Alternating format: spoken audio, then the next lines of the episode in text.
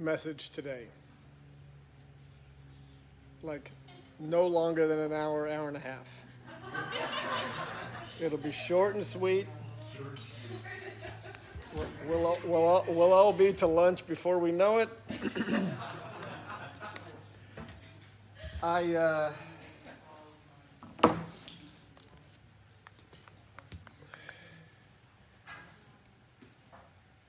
absolutely, with what we just experienced, we can all be in agreement that we are here to bear witness that there is no God but one. And Seth, to your point, the more impossible we recognize the experience that we are having, the more we bear witness that this is all God. And I'm in agreement, it's not possible to experience what we're experiencing outside of Him. It's just not possible. It's not possible for these kids to be who they are outside of Him. It's not possible for you wives to be who you are outside of Him. And you moms. So it all testifies to His reality, it all brings Him glory. It all magnifies him. So I praise God one more time for the work of his Spirit represented in each of you. So I kind of just feel like speaking from my heart a little bit. Um,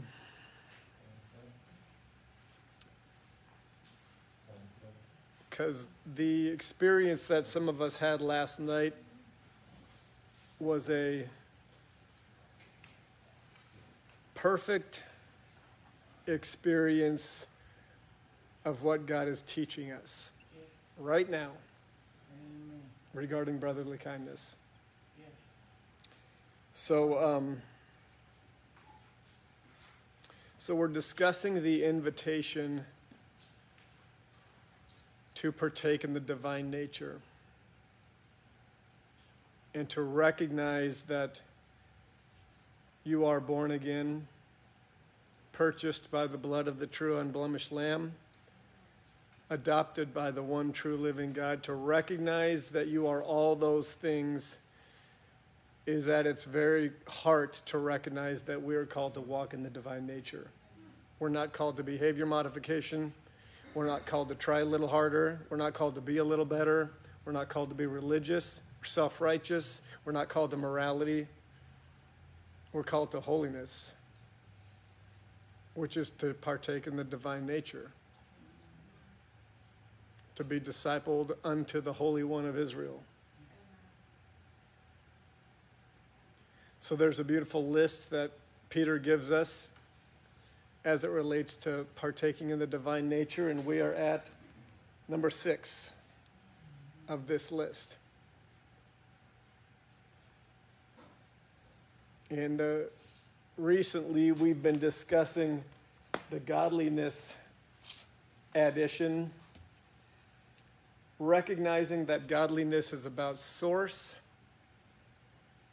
and it's about why. Why we do what we do. Why, in the moments of decision that happen every day, all day, why do we choose to do what we do? And on the surface, that choice seems to be either to obey God and walk in the virtuous way or disobey God and walk it worldly. But what the Lord was reminding me this morning is that that is the visible fruit. Our obedience or our disobedience to the commandments is sort of the visible fruit, but there's a deeper thing that the Spirit is bringing our awareness to, and that is the why. And the Bible says in Hebrews 4, chapter 4, verse 12, that the Word of God is sharper than any two edged sword, that it pierces and divides soul from spirit, joint from marrow, and it is the what? Discerner of the thoughts and intentions of the heart. So, what that passage means and what the Spirit is showing us is that whether we obey or disobey is He's taken us deeper than that. He's taking us beyond the visible fruit of obedience or disobedience. He wants to highlight why. Why do we obey? And here's the revelation, saints. If why we obey is anything other than the love of the God of the Bible, the fruit that is borne out even in our obedience will be rotten.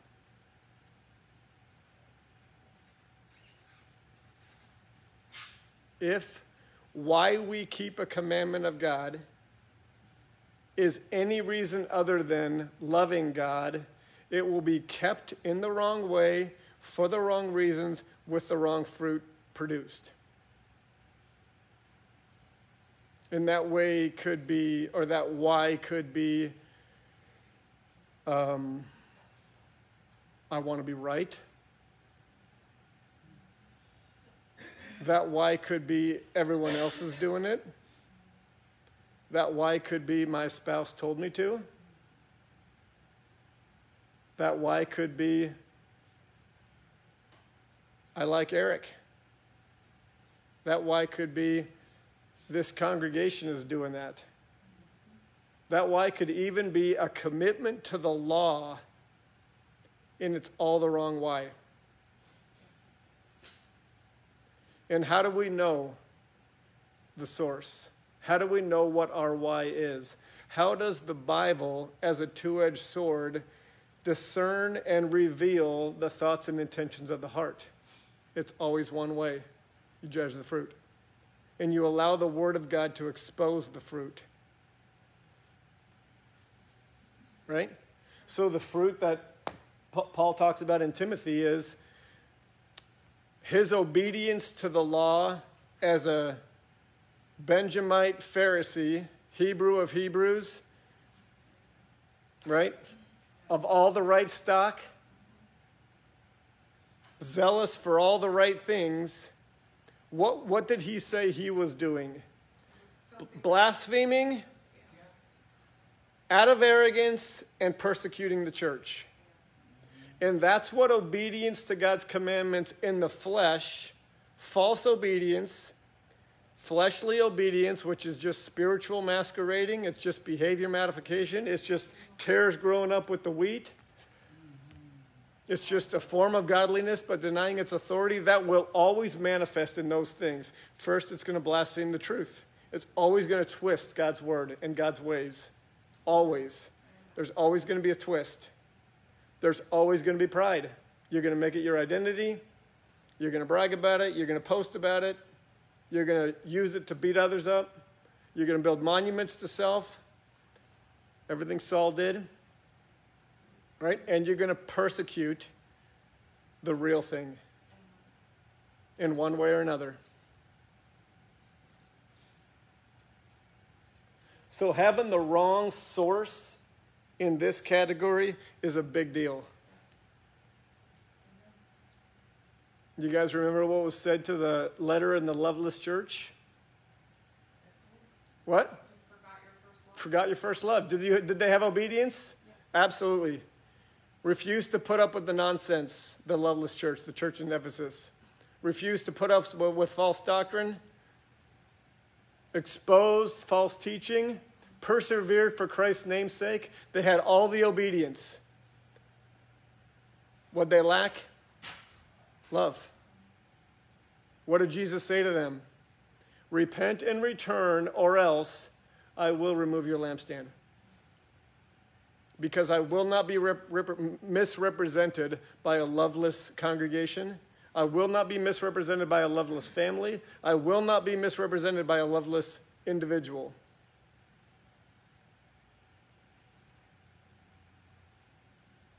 It's a big deal. We got to judge the fruit why we obey. And if it's any fruit that is dishonoring to the God of the Bible, if it is any fruit that is elevating self, if there is pride in our obedience, if we come against the true things of God in one way or another, we need to repent and return. To what? First works. Because what needs to be in this category? Love and devotion to the God of the Bible. And when love and devotion as our source, the outflow will be what? Brotherly kindness. So here's the revelation I had starting last night. Um, a few of us were were together last night, and um, when we were driving home, I'm speaking specifically to the kids right now. My guess is the experience that you all experienced might have been similar to ours. When we were driving home, there was like a tangible buzz in our car. Just an overwhelming gratitude. Like, you guys, I don't even have the right words to put it into. We recognize that from Harmony to Lacey, age wise, we had a bunch of kids, right, that were loving each other, that were experiencing brotherly kindness for a couple hours. And I want you guys to think about what we discussed on the way home. How remarkable it was that everyone just loves each other so much. That there's so much unity, that there's so much care for one another. Like, think about it from the standpoint of if there was another couple kids that happened to be wandering around that saw you guys playing and were invited to jump in, what do you think those kids would have recognized? Do you think they would have recognized that at our meal we didn't eat any pork? Would they have recognized that? No. You think they would have recognized that that as we approached sunset that we perhaps had awareness that we were moving into the Sabbath? You think they would have recognized that? Probably not. You think they would have recognized that the Lord's name was not taken in vain, even if someone lost in bags? Probably not. Lacey and I wouldn't experience that because we'd never lose. oh, only after we got tired.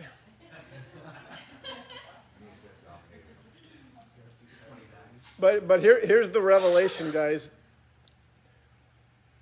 What is this ultimately about? What is walking in the divine nature ultimately about and ultimately for? This is for our witness right? When we walk in the divine nature, it is for the purpose of God being put on display. For that, for God's purposes to be done in, in that situation, specifically as it relates to reaching those who He is calling to Himself. Right? And so I thought about this list and I thought it's sort of like an arrowhead or a spearhead right? That's an incredible piece of artwork. I, I recognize you're all blown away by how good that is. It, see, there's a grip there. It's, it's like a legit spear. Okay, so, so, so the spearhead is like this list. In, in our virtuous living, which is what? Living according to God's ways. It's things like aligning with what the Bible says about our diets. It's aligning with what the Bible says about our calendar. It's aligning with what the Bible says about our marriages. It's aligning with what the Bible says about every area of life. That is literally just the foundation. That gets very few people's attention. Is it necessary? 100%. Does it, does it form the foundation of our set apartness as the saints of the one true God? Sort of. But it's sort of just like the given part. And you got to have knowledge for it. You got to walk in self-control. You got to persevere. But when, but, but when the witness really becomes powerful is when we have godliness in place which is piety towards the God of the Bible, devotion towards the God of the Bible, manifested or walked out in brotherly love, which is love for the brethren. Right? So, so really, it's, it's brotherly kindness and ultimately love that really is the tip of the spear as it relates to our witness. And I think that's best understood when you think about a night like last night. And if someone would have happened to have been wandering around and invited into that gathering, what would they have been blown away by? I think a group of three to 17 year olds absolutely loving each other. Because that is impossible. And that is absolutely beautiful. And I've never seen it experienced before personally. So much so to have my kids on the way home basically glorifying God for the absolutely amazing friends we get to do life with. And for a simple night like that to mean so much, it's all love. Love is the most powerful force in the world. It is the very thing that solidifies our witness to actually mean something.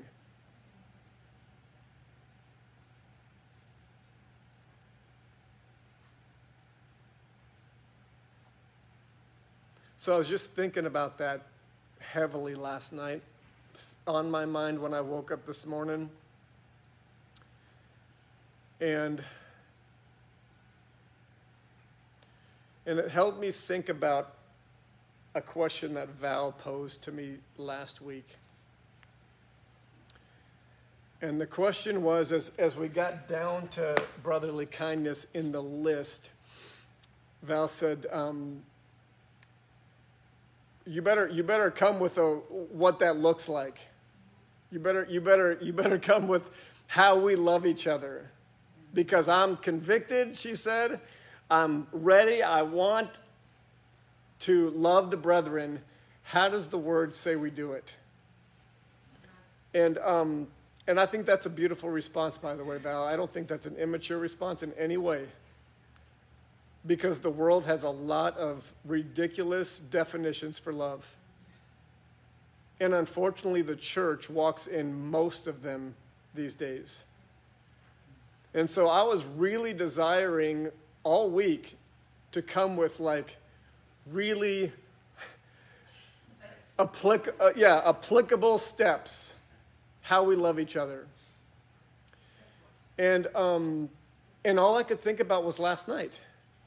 And I was like, what was going on last night that was so special and so beautiful and so profound and so undeniable? And it wasn't laws, although the laws were kept. It wasn't rules, although the rules were kept. There was, there was something flowing out of everyone that was there, affecting everyone else, that just couldn't be scripted out.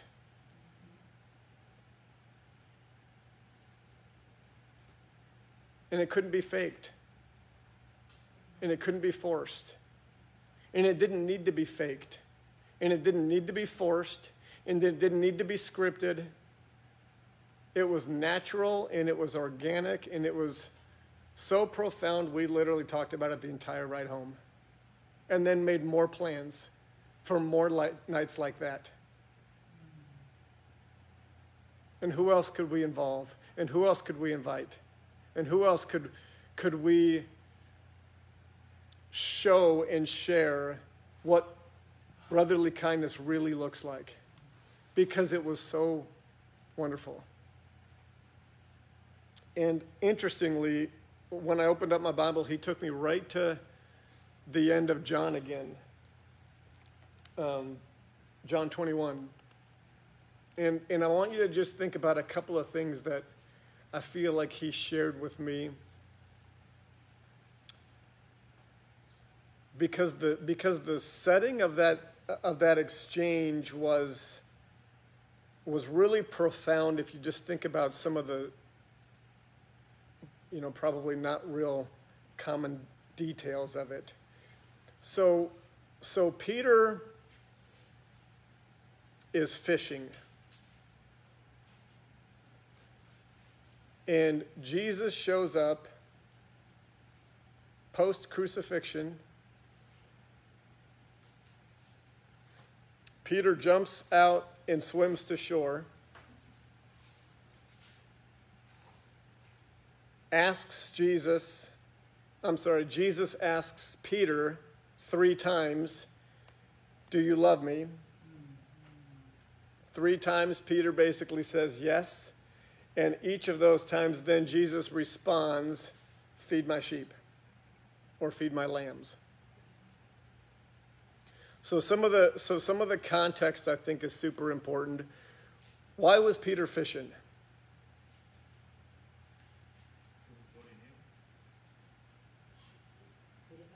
Why wasn't he out discipling?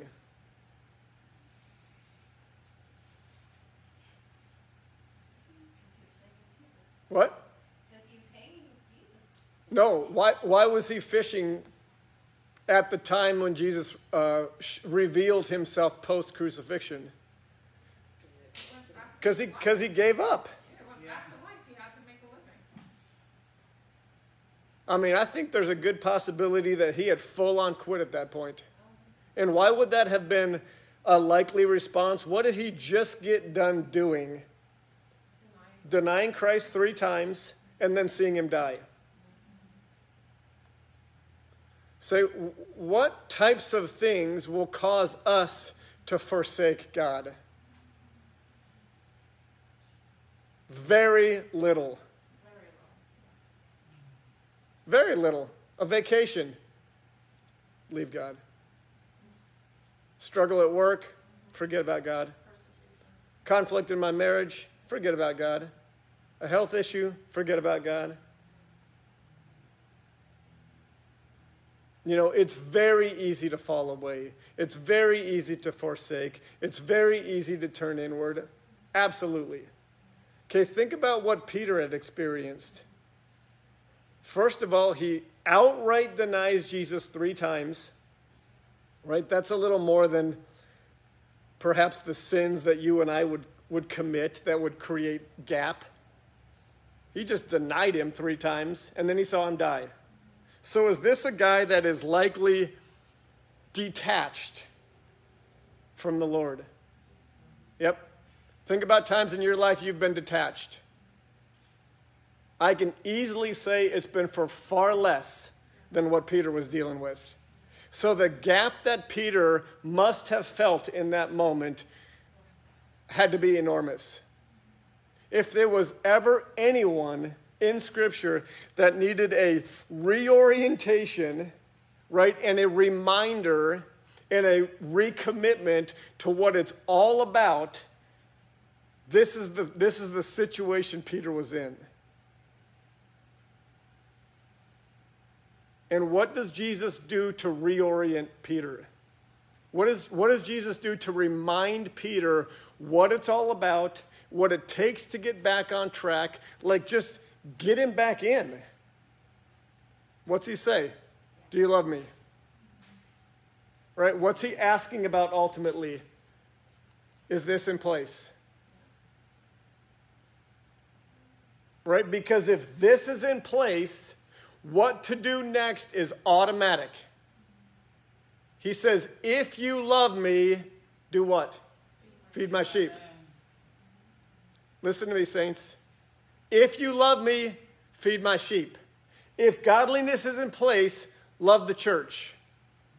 If you have devotion towards the God of the Bible, care for the brethren. That's the most reorienting thing you can possibly hear. I don't care how far from God you are right now. I don't care how big the gap is. To anyone that's listening that has lost their way, that has forgot how to love God, why to love God, when to love God. Right? This is the reorientation. This is the, the compass calling you home. The way you love the God of the Bible is by loving the brethren.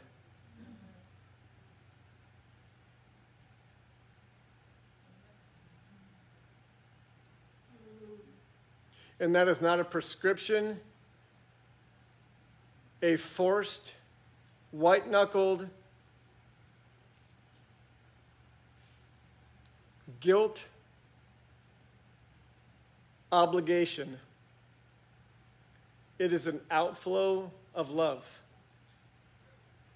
So, every one of the things that Paul mentions in Ephesians 4, right, now that the mystery has been revealed, and you recognize that it is my intent that the manifold wisdom of God would be made known to the powers and principalities of the spirit realm through the church, the reason we congregate and form this body, this living, breathing manifestation of God in the earth is to speak a single message. And that single message is everything we experienced last night.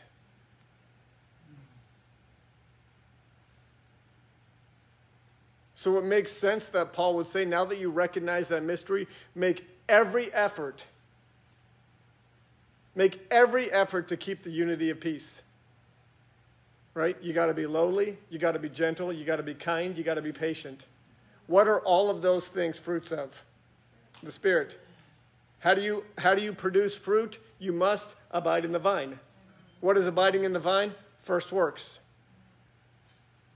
It is our one on one time with the Lord, one on one, Him and you, alone, in His Word, in prayer, in worship, in meditation, in silence, whatever it looks like. It is that, that love for God that pushes us into loving the brethren.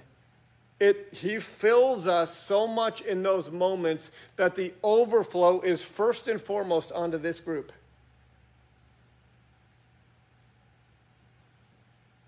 So it is not a forced, faked compulsion or obligation. It is a natural outflow if we are walking in the divine nature to love what God loves the most. This, this is Him. This is His. This is His business. This is His work. And the more you love Him, the more you will participate in His business. The more you love Him, the more you will participate in His work. You want to be where Jesus is? He's walking amongst the churches. Is He not? Is that not what Revelation teaches? It is such a deception to believe that you can love the God of the Bible and not love the church absolute deception. To, to believe in any way that you can love the God of the Bible and not love the brethren, you are worshiping a God of your own making. I can do this without loving the church. Nope, you can't. Not according to what's written. There is no walking in the divine nature without a love for the brethren because it's his bride.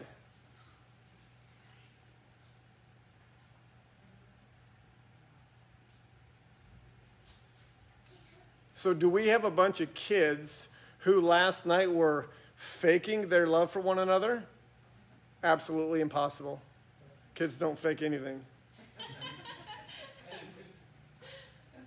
right? For to be together for several hours and have just love flowing, it's impossible.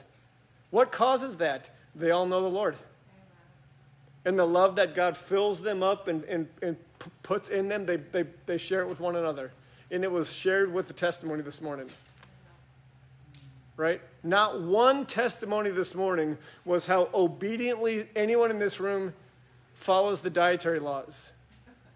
Not one person gave testimony to that.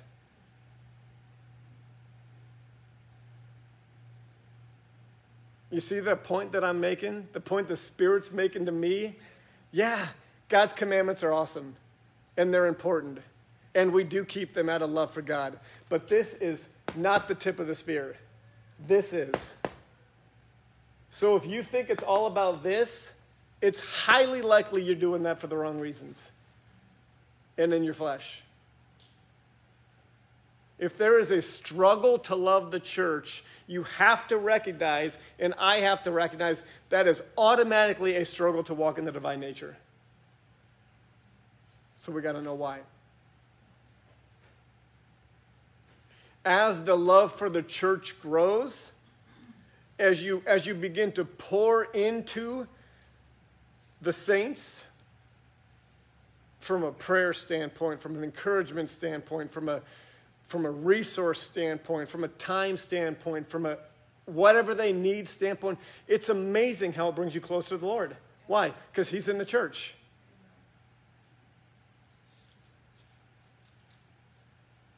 You want to be close to Jesus? Get close to the church. You want to be far from Jesus? Get away from the church. I mean the real one. Amen. The true the true body of Christ.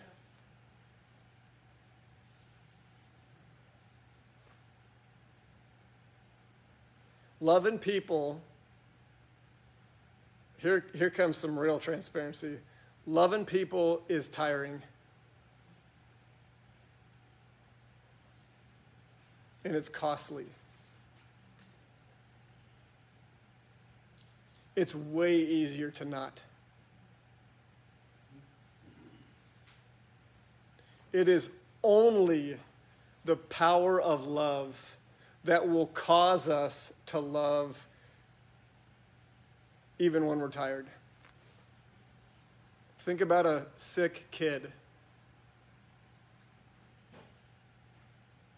And think about someone that is paid to care for them, like a nurse. And think about mom caring for them. Which one has more endurance? Which one will do anything? Which one will give anything? Which one will persevere and endure and overcome all fatigue and all cost and all burden and all struggle? Mom, why? Because the why. When the why is love, love is possible. That's why godliness comes before. Okay, so we don't put brotherly kindness above godliness. It is the outflow of loving God.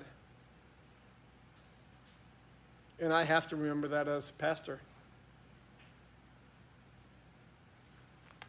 Because, because any pastor that does not love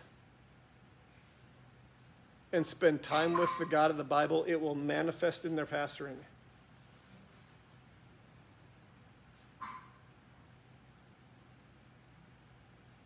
It will manifest in the difference between nice and kind, to use a Diane teaching. It's, a, it's so right on. Right? The difference between nice and kind. The church and hireling pastors are nice. Hireling pastors are nice people.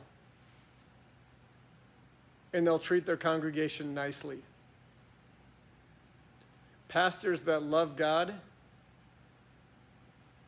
and, and allow that love to overflow into their congregation, they'll be kind. You want to know the difference? Kind will tell you what you need to hear, not what you want to hear. Kind will set your feelings aside so that the, the truth can be shared in order to protect you. And Lacey came up with an awesome example, we were walking after last week. We were walking, we were talking about nice versus kind. And here's what Lacey said If you wipe your face and you smear a big wet booger across your cheek, being nice will be someone coming up to you and ignoring it so they don't offend you or hurt your feelings being kind will be coming up, someone coming up and telling you, hey, you got a big booger on your face. It's perfect. Okay, but I, with all joking aside, I demand that you hold me accountable to always be kind, to always speak the truth. The only way that that will be the case is if I spend time with the Lord. The only way I can have the love that I have for each of you guys is because I spend time with the Lord, period. The only way that I can have kindness and gentleness and patience and meekness and everything else that I must have in order to love this congregation, it all only comes because I spend time with the God, with God. No other reason. It's not theological. It's not about study. It's not about revelation. it's not Absolutely. Kind is what Needs. choose. Absolutely. And the church is super guilty about doing what you're supposed to do. And, it, and sometimes it, ca- it creates hard decisions that must be made. Okay, so I'm going to make one point today. I told you this was going to be quick. Okay? First John chapter 3. As we spend time with the Lord, abiding in the vine, actively engaged in our first works, the love that God pours into us will pour out. The primary target of that love, the saints, the house of God, the brethren. Why? Because what we create is supposed to be so incredible and so beautiful and so impossible and so wonderful, it attracts others. Think about last night. That is why brotherly kindness is the outflow of godliness. Because what was experienced last night was beautiful and attractive, was it not? Okay, so it's supposed to be that way. When, when the love is flowing, when the love is filling and flowing over, there are some practical things the Bible says we need to do with it. All right, so we're just going to look at one today. One quick one, and then we're done. 1 John chapter 3. Someone want to read um, starting verse 10 for us? Uh, the imperative of love, verse 10. Anyone know what imperative means? It's like required. Necessity? Yep. Go ahead, Kirby. Uh, it's almost like urgent, too, isn't it? Yep. Absolutely. Uh, the imperative of love. In this, the children of God and the children of the devil are manifest. Whoever does not practice righteousness is not of God, nor is he who does not love his brother. Okay, what do we need? We need virtuous living, which is the foundation. We need brotherly love, which is almost the tip of the spear. Do we need them both? Absolutely. Is it imperative that we walk in them both? Absolutely.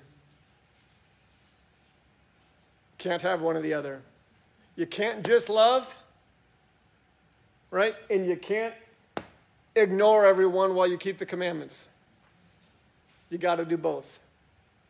Go ahead. Uh, verse 11 For this is the message that you heard from the beginning, that we should love one another, not as Cain, who was the wicked one and murdered his brother. And why did he murder him? Because his works were evil and his brother's righteous. What is the darkness always going to do to the light? Attack. Always. It is not neutral. The light is not neutral to the dark, and the dark is not neutral to the light. Uh, verse 13 Do not marvel, my brethren, if the world hates you. We know that we have passed from death to life because we love the brethren. He who does not love his brother abides in death. Whoever hates his brother is a murderer, and you know that no murderer has eternal life abiding in him. Read verse 14 again, Kirby. We know that we have passed from death to life because we love the brethren. He who does not That's a big statement. abides in death. Whoever hates his brother is a murderer, and you know that no murderer has eternal life abiding in him. Keep going, please. Now we're talking practical application. Val, are you listening? Uh, the outworking of love, verse 16. By this we know love, because he laid down his life for us, and we also ought to lay down our lives for the brethren. Okay, how does Jesus call us to love every time he mentions it in red letters? Love each other as I loved.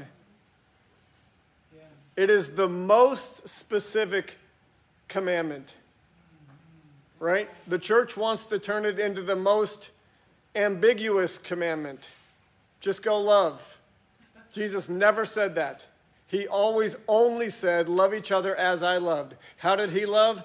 Very perfectly aligned with God's ways. Right? Who did he love? Everyone God gave him. It's also defined where the husband loves his wife as Christ loved the church. Absolutely. gave his life for her. Exactly right. The Bible, the Bible is very precise about love. And the, and the foundation of our brotherly love, listen, we're talking about how to love each other. In this room, amongst, including all of the saints of God worldwide. In this room and the saints of God worldwide, the first thing we must do from a heart stance standpoint is what? My life is laid down for you. Why? Because God laid down his life for me. It is always only walking in the divine nature that we're talking about, right? Everything's got to be understood that way. To partake in the divine nature means we do what God does, we work how God works. So his primary expression and manifestation of his love for us was to do what? Lay down his life. So, what is our primary fundamental heart position towards loving the brethren? We lay down our life. Is that easy? Impossible. I witnessed saints, kids that would lay down their life for their friends last night, Amen. that would serve, that would give, that would correct.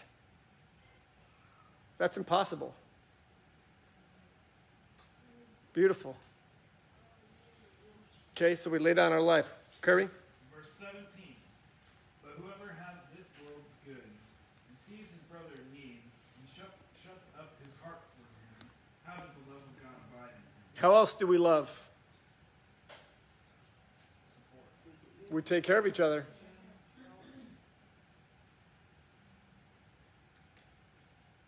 Walmart gift cards. We take care of each other. I have watched nearly my entire life the church consume everything it's given. Consume to do what? Buy more lights and buy more TVs and buy more playgrounds because I just literally read it this morning. Charles Spurgeon said, One of the greatest lies that the devil has ever made the church believe is that it can entertain people into the gospel.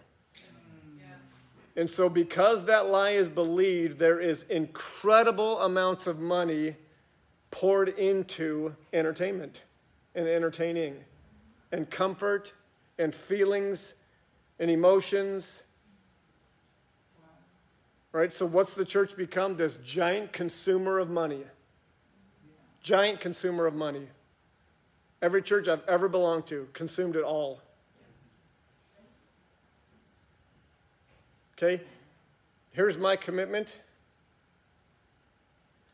to do the exact opposite.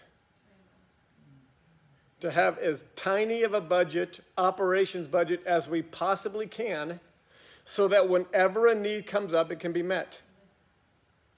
Why? Because to me, brotherly love means no one's needs go unmet. Is that tricky? No, I don't think it is. It's just about being obedient.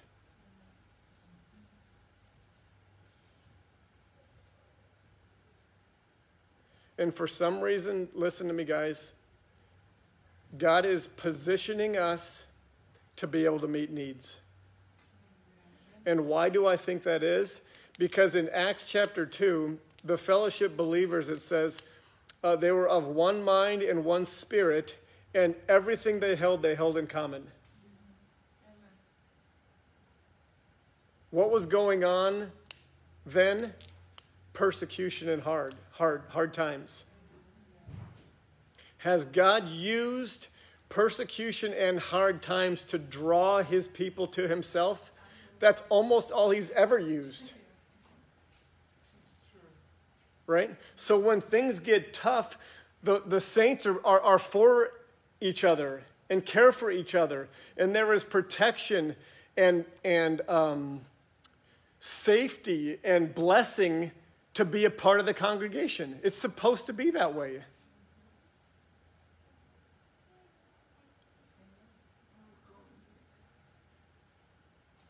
So God's positioning us to meet, to meet needs. Why? Maybe there's going to come a, a time in the, in the future where it gets really hard. And we got to care for each other like we never have before. I don't know that that's going to happen. But somehow, some way, being a part of the body of Christ is going to mean something. when it gets hard and when the famine comes. Because God communicated to, jo- to Joseph in a dream. Right? There's been multiple times when God used his people being able to care for others to show his sovereignty.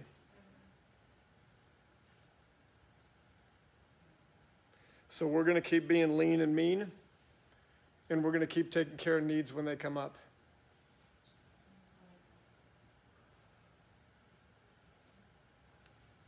And I expect each of you to continue to bring those needs to me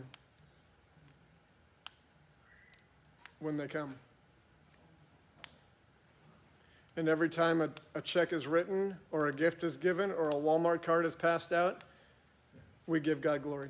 Amen. Oh, there was a young lady that, uh, the Lord had sent my way to minister. It's a one of those Walmart gift cards. And so, uh, it was just what she needed. The baby needed milk, and God, God had forgotten. So she always, said, make sure you tell, tell every, tell your congregation, thank you. Amen. Guys, there's, there's nothing special about it. It's just biblical. It's just the way it always was. So we take absolutely zero pride in it. The reality is, is all we do as uh, we continue to seek alignment, God just continues to show us it all works. He's got the plan down perfectly. He's got the protocol down perfectly. It all works perfectly. It will all ultimately accomplish His will. We just got to stick with what's written. So it is one of the ways that we love each other that we make sure that no one's hurting. As it relates specifically to needs of this world, we meet them.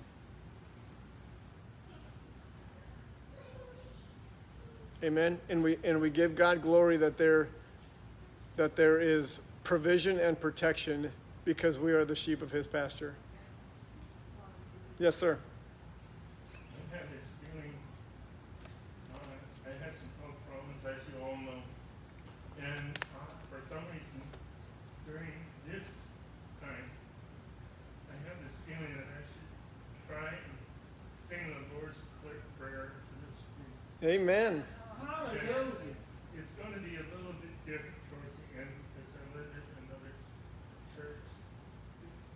words towards the end is different.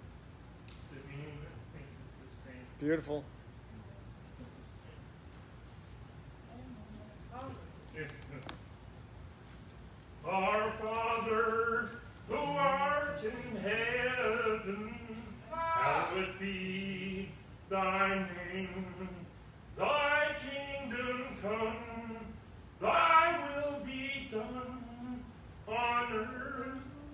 It is in heaven. Give us this day our daily bread, and forgive us our debts as we forgive our debtors. And lead us not into temptation, but deliver us from evil. For thine is the kingdom, and the power, and the glory forever. Amen. Beautiful.